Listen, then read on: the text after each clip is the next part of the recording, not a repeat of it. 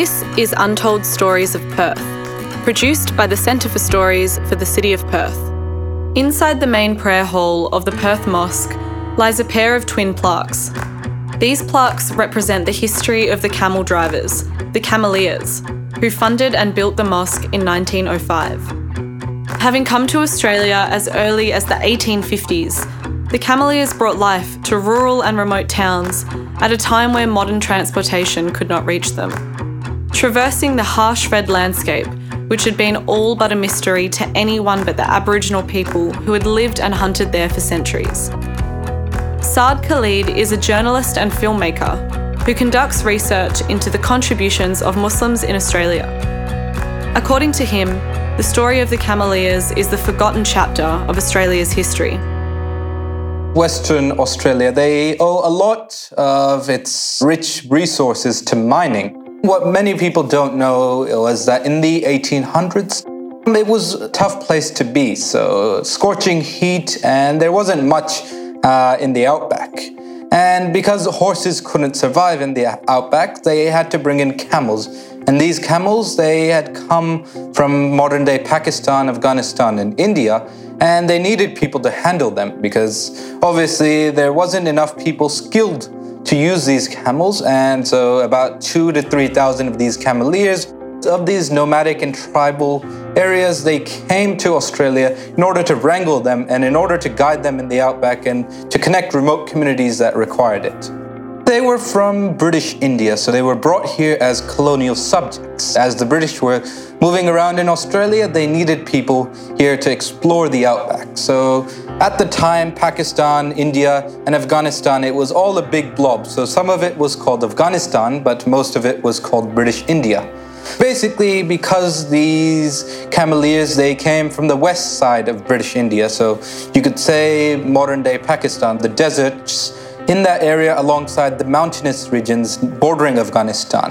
So basically they came from those areas, and because they were majority Muslim, so most of them, uh, if not all of them, were Muslim, barring a few Sikhs and Hindus, they felt that their identity was more Afghan as compared to Indians, because India, as you may know today, is known as a Hindu country, so at that time they preferred to be called as Afghans because they were more culturally similar to the people of that area, and that's what they became known as today, the Gans of Australia.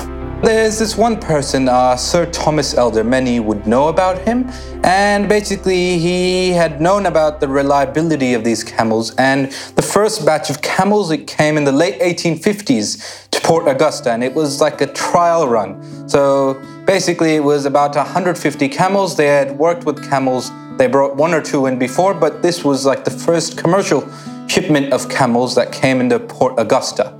And the camels, they'd become reliable. The settlers, they knew that the, this animal would be able to go through the outback, and hence they brought, uh, I think, about twenty of these cameleers who were skilled at their trade and were able to go through the remote outback communities. Their life was tough, and it wasn't really an enjoyable job. They were thousands of miles away from their homes, away from their families, and obviously they were single men. A lot of them were aged, while some were really young, and some even brought their children to work with them. And some of the accounts, they show like the life that they lived, uh, so it was separated from mainstream society. Basically, they interacted with one another, and at most they interacted with Aboriginal communities. So they were separated from the white settlers, but uh, living a life on their own. And there's many stories of the outback, how they survived, including of the great floods, of how a cameleer worked to save people, and he even was awarded Australian citizenship for his actions. Despite the significant contribution of the cameleers, early Australia had no place for them to go, and so the cameleers set about to build their own. Inspired by the Adelaide Mosque, fundraisers toured around W A to raise the funds necessary to build a mosque when the government failed to provide. The Perth Mosque, it was a long process. In the eighteen nineties, the cameleers, they numbered about one thousand in Western Australia and one thousand in the rest of Australia.